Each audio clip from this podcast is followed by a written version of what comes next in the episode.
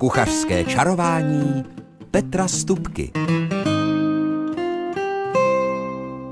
Je to už hezká řádka let, kdy jsem začal na vlnách rádia našeho kraje kuchařsky čarovat. A věřte tomu, nejinak tomu bude i dnes. A společně nahlédneme eh, do historie, do trochu vzdálenější historie, než má samotné kuchařské čarování, protože jsem ve starých knihách našel inspiraci i pro tu naší současnou kuchyni. A hlavní surovinou pro naše kuchařská kouzla bude nejvíce zvěřina, eh, také trochu špeku, no ale samozřejmě i další dary podzimu, jako jsou jablka, hrušky, ořechy a jiné. Dobrou chuť a dobrý poslech vám přeje Petr Stupka. Už v úvodu jsem řekl, že inspirací pro dnešní kuchařské čarování jsou staré, dokonce i starodávné knihy. A já hned do úvodu na téma zvěřina jsem ze 100 let staré knihy vybral některé názvy receptů, jen tak opravdu pro potěšení nebo pro zajímavost, jak bohatá byla tehdy kuchyně. Tak třeba dušená jelení tlama, nebo frikase z jeleních uší. A samozřejmě našel jsem tam také celou řadu jeleních hřízků, dnes bychom je nazvali stejky, jakož i pečených hřbetů s desítkami různých druhů omáček. Samozřejmě, že nechybí kančí kýta se šípkovou omáčkou, ale v nabídce byla třeba i kančí hlava v rosolu, a ne, že by vám přinesli celou hlavu divočáka v želatině, ale podávala se vlastně jakási tlačenka s kořenovou zeleninou a samozřejmě masem obraným z kančí hlavy. Tehdy bylo ještě hojně zajíců a proto i nabídka jejich úprav byla doslova nekonečná. Co vybrat? Třeba zaječí filet z pomeranči nebo pečeného zajíce s lanížovou nádivkou nebo dokonce i sekaného zajíce v podobě fašírky podávané na máslové zelenině a což potom srnčí kotletky, dančí záviň nebo medvědí kýta na ruský způsob, puding z koroptví, salmis z bažanta, kvíčaly v hnízdě, pečené sluky a třeba tetřev na smetaně. A to vše a mnoho dalších pokrmů ze zvěřiny kuchtili kuchařští mistři před stolety v Praze, protože praští kuchaři tuhle tu knihu dali, sepsali a nakladatel jim ji vydal. Třeba zvěřinová paštika, ta se neobjevuje jenom 100 let na jídelníčcích nebo v nějakém menu nebo v nabídce i domácí kuchyně.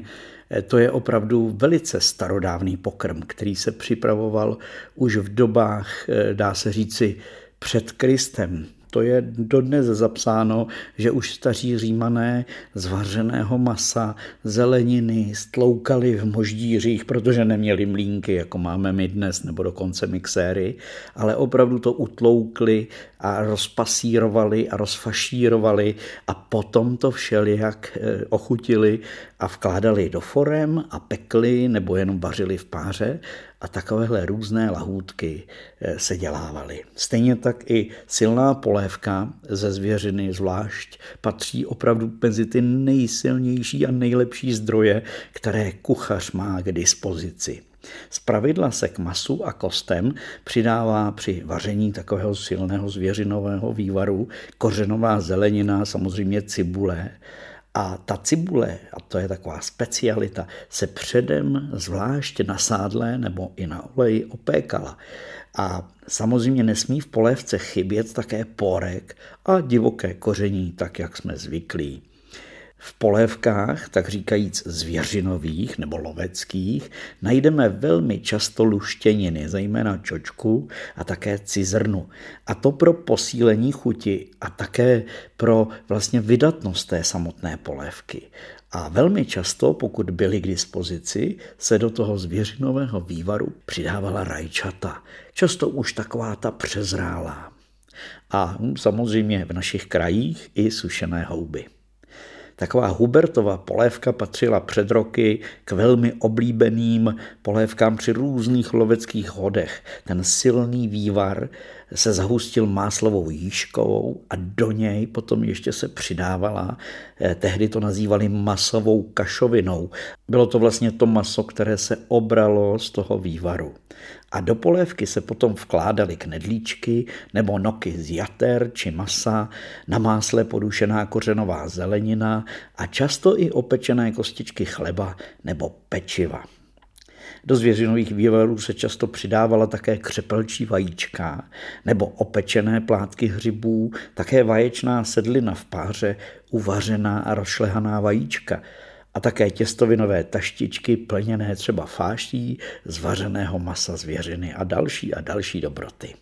Tak já si myslím, že do úvodu eh, by to stačilo. Teď si dejme trochu muziky a potom uvaříme ragu, protože to je také velice starodávný a podle mého názoru naprosto skvostný pokrm. V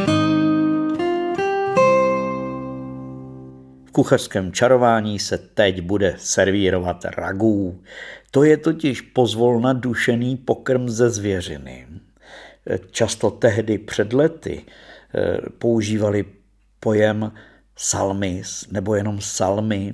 A když se napsalo salmy ze zajíce nebo salmy z černé zvěře nebo srnčí salmy z podle pana nadlesního, tak bylo každému jasné, že se jedná o dušený pokrm, kde je zvěřina, cibule, kořenová zelenina skoro ve všech případech a potom různé doplňky, tak, aby z toho vznikl opravdu famózní pokrm, výborná dobrota.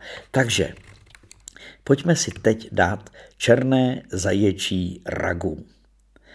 Zaječí předky rozsekejte na menší kousky, opláchněte je a osolte. V kastrole opékejte na přepuštěném másle, případně sádle, nejprve kořenovou zeleninu. A když je po okrajích osmahlá, přidejte cibuli na hrubo krájenou. A pokud i ta začne zlátnout po okrajích, přidejte hrstku cukru. A všechno nechte v kastrolu na mírném teple skaramelizovat. Hned potom zalijte vše polévkou. Přidejte trochu červeného vína a divoké koření, bobkový list, tymián, celý pepř a také citronovou kůru. Následně přidejte už posekaného osoleného zajíce a zvolna vše duste do měka. Vydušeninu potom slíte zvlášť do rendlíku a zahustěte ji švestkovými povidly, přichuťte brusinkami nebo brusinkovým kompotem, citronovou šťávou, zjemněte máslem a přelíte přes dušené maso a zeleninu. Tak to bylo první ragu z té starodávné knihy, která pamatuje ještě CK mocnářství. Já jsem samozřejmě text toho receptu lehce upravil tak, abyste eh, mu rozuměli. A pojďme si teď dát srnčí podle nadlesního. Drobné kousky osoleného srnčího masa opékejte na roškvařené slanině spolu s cibulí a kousky pokrájených hřibů. Opečené pak zalijte vývarem, přidejte potlučené jalovčinky, popkový list, celý pepř a snídku rozmarínu. Pod poklicí a nejlépe v troubě potom duste všechno do měka. Ragu nakonec zasypejte chlebovou strouhankou, která vše obalí a zahustí a přidejte máslo a petrželovou náť a potom ještě také drobné uvařené krupky. Všechno promíchejte a podávejte. Vidíte, tak to bylo srnční ragu, které bylo úplně jednoduše udělané, lehce zahuštěné chlebem. To mě oslovilo. A nakonec se do toho ještě vmíchali, nebo možná k tomu přidávali takové ty drobné krupky. A já mám kroupy moc rád, tak takovéhle ragu bych si určitě dal. A pojďme si teď zase dopřát sekaného kance v jeřabinách. Tam je třeba na začátku mít semleté kančí maso. To doplňte solí, tlučeným divokým kořením, mletým zázvorem, lisovaným česnekem a trochou piva a samozřejmě i solí. A všechno pečlivě vymíchejte a nechte takhle ochucené maso utlačené v nádobě stát v chladu do druhého dne. No a potom ten druhý den na sádle opečte kořenovou zeleninu a cibuli a přidejte cukr, aby skaramelizovalo všechno. A potom ještě v základu osmahněte také protlak z rajčat a všechno zalíte vývarem a červeným vínem, případně trochu osolte a krátce povařte. A do tohoto základu potom vkládejte malé karbanátky nebo kuličky z toho předem připraveného masa a potom velmi zvolna všechno duste pěkně pod poklicí. Maso, které stuží během té přípravy, potom vyměte a do zeleniny vmíchejte meruňkovou zavařeninu a kompotované jeřabiny – Jenom všechno pozvolna zahřejte, už to příliš nevařte a nakonec zjemněte kysanou smetanou. Můžete pochopitelně použít i jiné ovoce, třeba višně nebo i sušené ovoce. Jako dnes by se použily třeba rozinky nebo ty sušené brusinky. Ale věřte mi, já jsem tenhle ten recept vyzkoušel s těmi jeřabinami. Je to opravdu famózní. No a poslední čtvrté ragu je po anglicku. A to se připravuje takto. Větší kosky zvěřinového masa nejprve opečte s cibulí, obalené v sádle, pěkně v troubě nebo na nějaké velké pánvici. Potom vše zalíte bílým vínem. Přidejte velmi drobně pokrájenou nebo nastrouhanou kořenovou zeleninu, překrájené růžičkové kapustičky, kousky dýně a vše okořeňte divokým kořením, ve které nesmí chybět rozmarín, jalovčí a tymián. Přidejte sůl, trochu cukru a několik plátků másla a potom vše velmi zvolna duste, nejlépe v troubě, až je maso měkké. Na závěr do ragu vmíchejte jemné ovesné vločky – které vám pokrm přirozeně zahustlí a už jenom krátce poduste, případně přilíte i trochu dobré smetany, aby se vše zjemnilo. A potom už vařte jenom krátce a podávejte po anglicku s pečenými bramborami. Tak to jsme měli čtyři inspirace na téma ragů.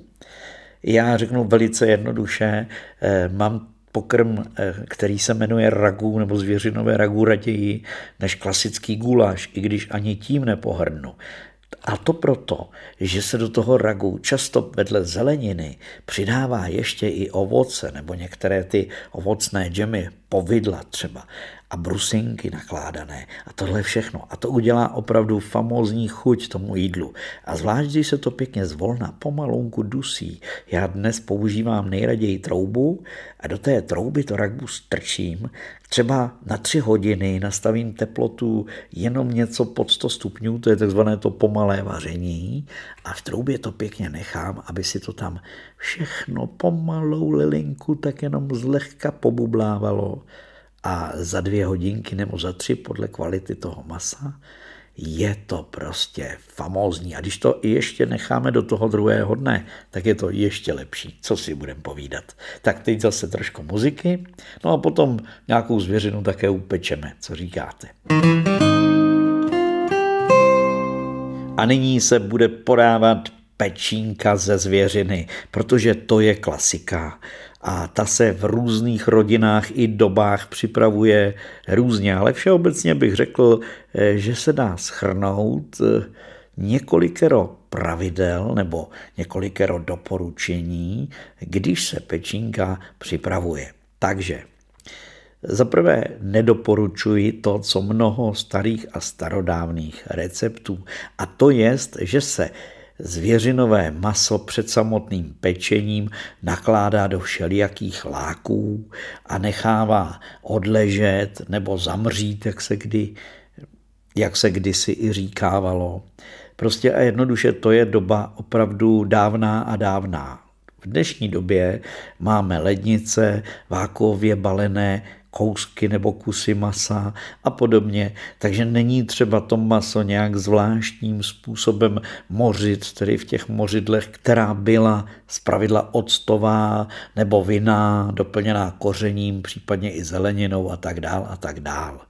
Takže jestli něco doporučit, tak to je určitě špikování, protože to zvěřinové maso neobsahuje zdaleka tolik tuku jako třeba vepřové nebo jiné, takže eh, to bych doporučil určitě a protýkat eh, nebo obalovat ve slanině eh, tomu i přidá dobrou chuť. Každopádně, co je nejdůležitějším pravidlem, to je obalit ty jednotlivé kusy, když je pečete do alobalu, anebo maso zásadně péci při nižší teplotě, přikryté a až úplně nakonec ho doplňovat přeléváním nějakým výpekem, ve kterém bude tuk a dopékat ho při vyšší teplotě. Protože jestliže byste, tak jak je v některých receptech napsáno, zapnuli troubu na 180 stupňů a vrazili tam kus kančí kýty, byť byla prošpikovaná třeba i eh, malinkými proužky česneku a samozřejmě slaninou a pěkně osolená a třeba takhle nasolená den dopředu, proč ne? tak stejně vždycky dojde k tomu, že při téhle vysoké teplotě se vytvoří na vrchu toho masa oschlá vrstva, která nebude dobrá, nebude toto opečené křupavé, protože to pečeme samozřejmě bez kůže. Takže tady v tom případě určitě bych tu kýtu, když to bude větší kousek, klidně obalil v alobalu a peklí takhle pěkně zvolna, sibulí, případně i kořenovou zeleninou eh, na nějakých 120 stupňů nebo 140 může být, když bude zabalená a až bude to maso téměř měkké, tak teprve potom bych ho vybalil z toho alobalu a dopékal. Takže k pečení, už jsem to zmínil, se nejčastěji do pekáče přidává cibule kořenová zelenina, někde česnek, někde i kusy slaniny, ale pozor, úplně běžně se přidávají také jablka, hrušky, švestky a další ovoce, které na podzim je samozřejmě k dispozici a měli ho k dispozici i naši předkové. Ale to ovoce přijde k té pečení přidat až tak v té druhé polovině pečení, protože samozřejmě konstitucí ta jablka nebo další ovoce, to je daleko měkčí materiál než zelenina, takže je třeba ho tam dát později a klidně přidejte i houby, nebo jak už jsme zmínili třeba v tom ragu, eh, růžičkovou kapustu. Osobně velmi rád připravuji vlastně k té pečené zvěřině nějakou omáčku. A z pravidla vlastně vemu výpek i tu zeleninu a všechno to rozmixuji, takže z toho mám hladkou omáčku, kterou snadno ještě dál různě doladíte. Stačí přidat eh, dvě, tři lžíce višňové marmelády nebo šípkové marmelády. Nikdy nic nemůže skazit trošku smetany, ať už bude sladká nebo kysaná. A eh, brusinky, to už je takový, bych řekl, i trend, který se k té zvěřině běžně přidává a běžně do těch omáček komponuje. Ti dávní šéfkuchaři si s pečením doopravdy vyhráli a třeba výpek ze zvěřiny doplňovali restovanými žampiony, šalotkou a porkem, nebo doplnili všechno máslem, zaprášili moukou a zalévali potom dezertním vínem. Velmi oblíbená byla takzvaná kamberlenská omáčka, která se připravovala z másla, rybízového rosolu, bílého vína, anglické ostré a kyselé hořčice a ještě pomerančové šťávy a všechno doplňoval ještě odvar z koření a nesměl v tom všem chybět muškátový oříšek. A tak bych mohl samozřejmě pokračovat dál a dál a dál. Já se chystám pozítří připravovat zvěřinovou roládu.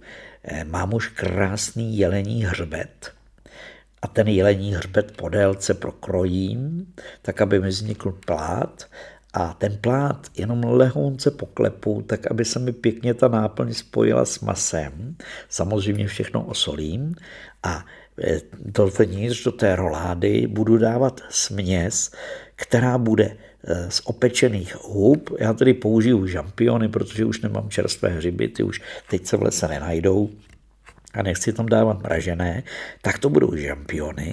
Bude tam právě porek, a e, zároveň cibule. A tohle se udělá taková jemná, úplně jemná fáš, protože všechno je na drobounku nakrájené a pěkně se to rozpeče, aby to zavonělo.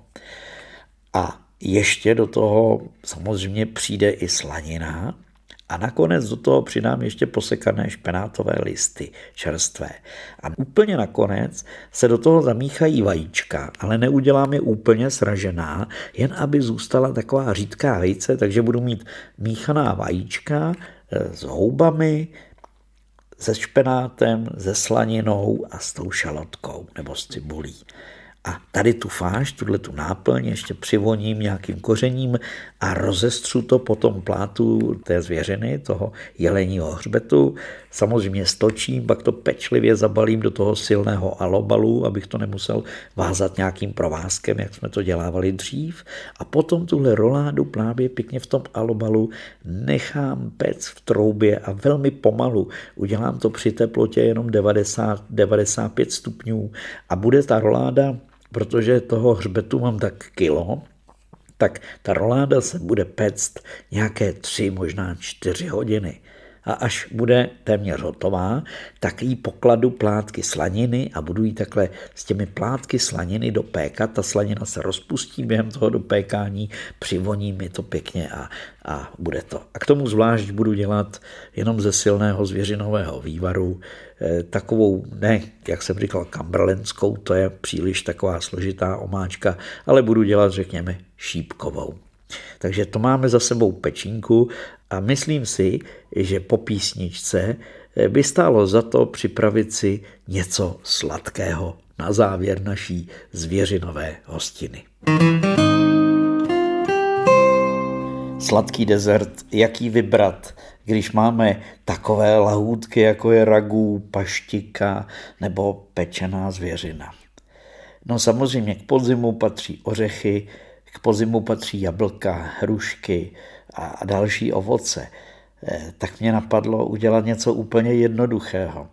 Možná i eh, vaše babička nebo maminka vám kdysi dávno připravovala eh, smažené kousky ovoce takovém obyčejném těstíčku a potom se to všechno pěkně pocukrovalo moučkovým cukrem. No, to je velká dobrota. To není jen tak, že to je vzpomínka. A přitom je to velice jednoduché a když ještě dnes máte tu možnost stáhnout do mrazáku a ještě vyčarovat během chviličky kousek třeba zmrzliny, ale já mám ze všeho nejradši eh, kysanou smetanu, kterou doplním trošku medu. On ten med tu kysanou smetanu trošku povolí, jak se říká, a přidám do toho trošku máty. To ještě se pár lístků na zahradě dá nazbírat. Tak je to lahůdka.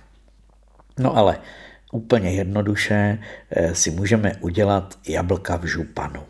Na ně já mám takový fígl, který jsem samozřejmě v kuchařském čarování už v různých proměnách dělal, ale dělám to tak, že vlastně ze spodu od toho bubáka do toho jablíčka udělám otvor a vyberu samozřejmě celý ten jadřinec a do toho prostoru, který vlastně uvnitř toho jablka vznikne, já nastrkám náplň, ve které je ze všeho nejvíc ořechů nebo semletých mandlí a přidám tam trošku nastrouhané čokolády a ještě třeba pokrájené sušené meruňky, rozinky, eh, to, co máte rádi. A tuhle tu směs, kterou vlastně krásně zahustí ty ořechy, tu nastrkám do toho jablíčka. A potom tohleto jablíčko i s ťopkou, i se slupkou pěkně obalím listovým těstem rozváleným, ať už udělám dlouhý proužek, tak jako byste dělali kremroly, a to jablíčko prostě postupně od spoda nahoru obalím v tom proužku toho listového těsta, anebo si říznu z rozváleného listového těsta čtverec, ten naříznu na několikrát v těch rozích i na boku, doprostřed postavím to jablíčko a ty jednotlivé cípy potom protáčím, otáčím a jakoby ozdobně je namačkám na to jablíčko. U té ťopky to samozřejmě umáčknu tak, aby to drželo. No a takhle upravené jablíčka potom už jenom potřu rošlehaným vajíčkem a šup s nimi do trouby. A listové těsto potřebuje na začátku vysokou teplotu 200-210 stupňů klíďo píjo, takže to chce těch 5-6 minut, 7, aby to těsto, jak se říká, nasuflovalo, to znamená nafouklo se. A potom už dopékám při teplotě nějakých 170 stupňů, to úplně stačí, tak aby to teplo do toho jablíčka prošlo, aby to jablko uvnitř bylo měkké, navíc je tam uvnitř ta náplň z těch ořechů, čokolády a toho sušeného ovoce. Dovedete si to představit, jaká je to nádhera. Když potom eh, takhle vlastně tím těstem krásně ozdobené jablíčko přinesete na stůl, tak to je variace štrůdlu, ale je to jabko v županu.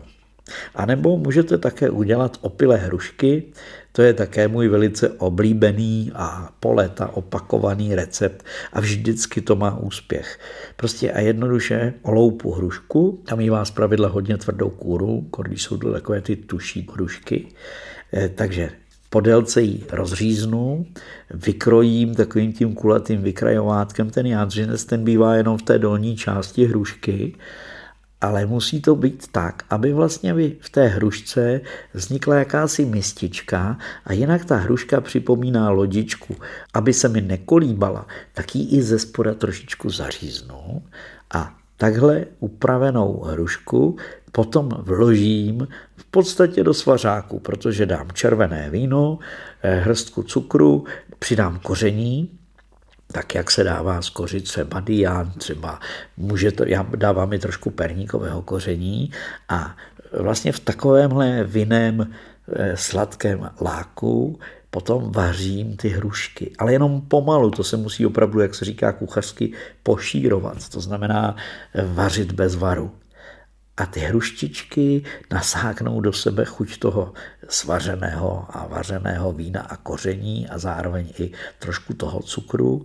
A tyhle ty hrušky potom doplňují jenom už třeba eh, brusinkovým kompotem a eh, může být i kapka likéru a tu eh, vlastně tento víno a to víno, ve kterém jsem ty hrušky uvařil, pomalonku vlastně neuvařil, ale jen držel v tom teplém eh, vínečku, tak to, eh, jak se zase říká odborně kuchařsky, zredukuji, to znamená odvařím, tak až mi všechno zahoustne, až když jak to míchám tou vařečkou nebo nějakou metličkou, už vidím, že to dělá takové velké bubliny.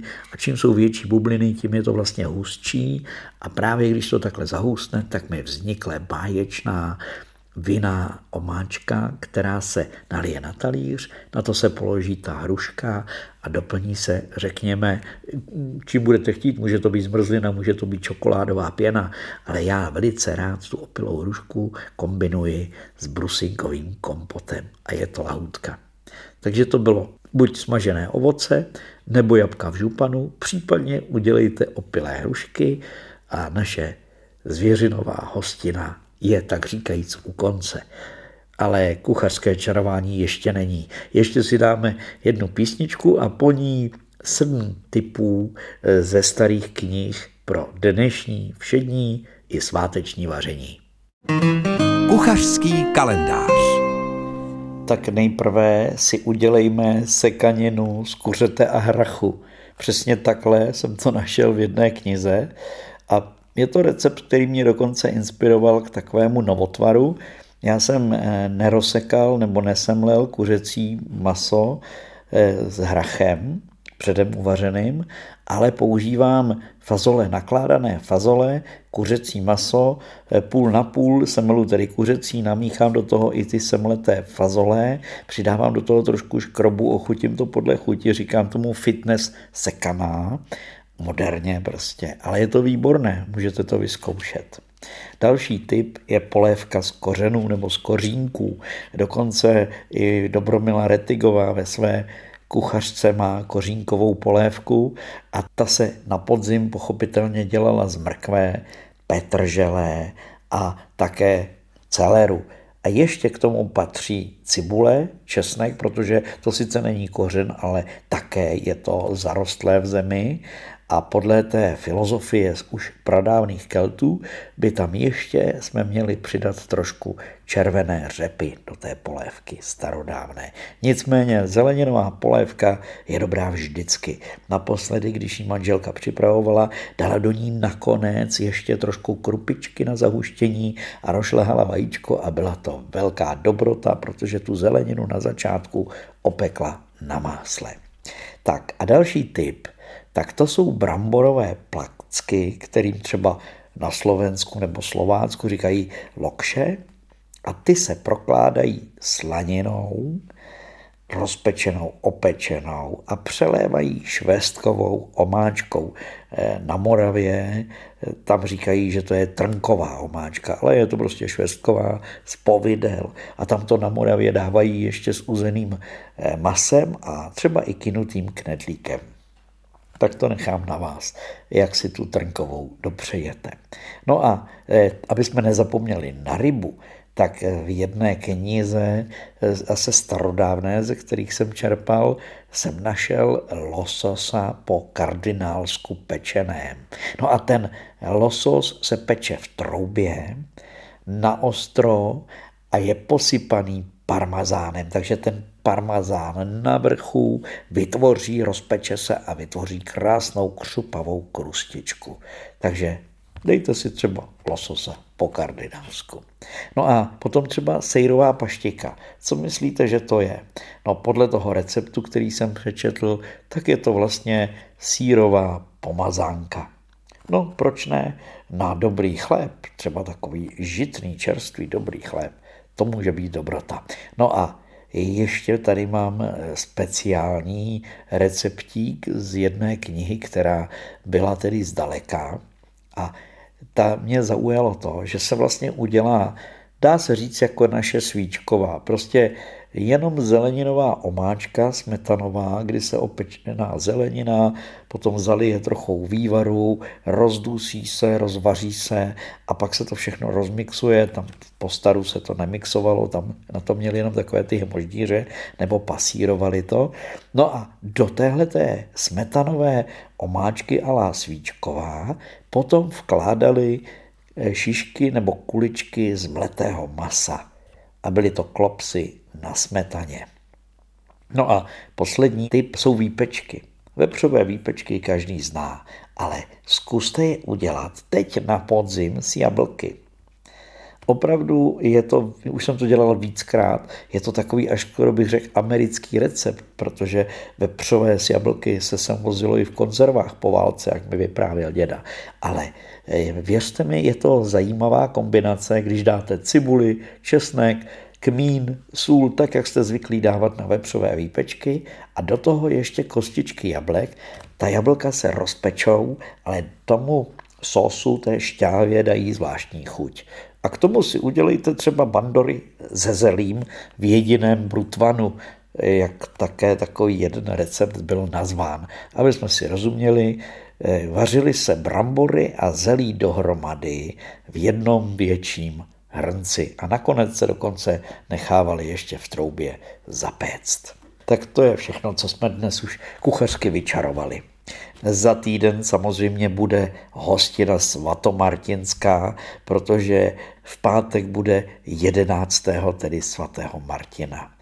A všechny ty příští dny mějte tuze chutné a přikořeněné smíchem a cukrované tu a tam radostí. To vám přejí ti, kdo dnes na vlnách rádia našeho kraje kuchařsky čarovali.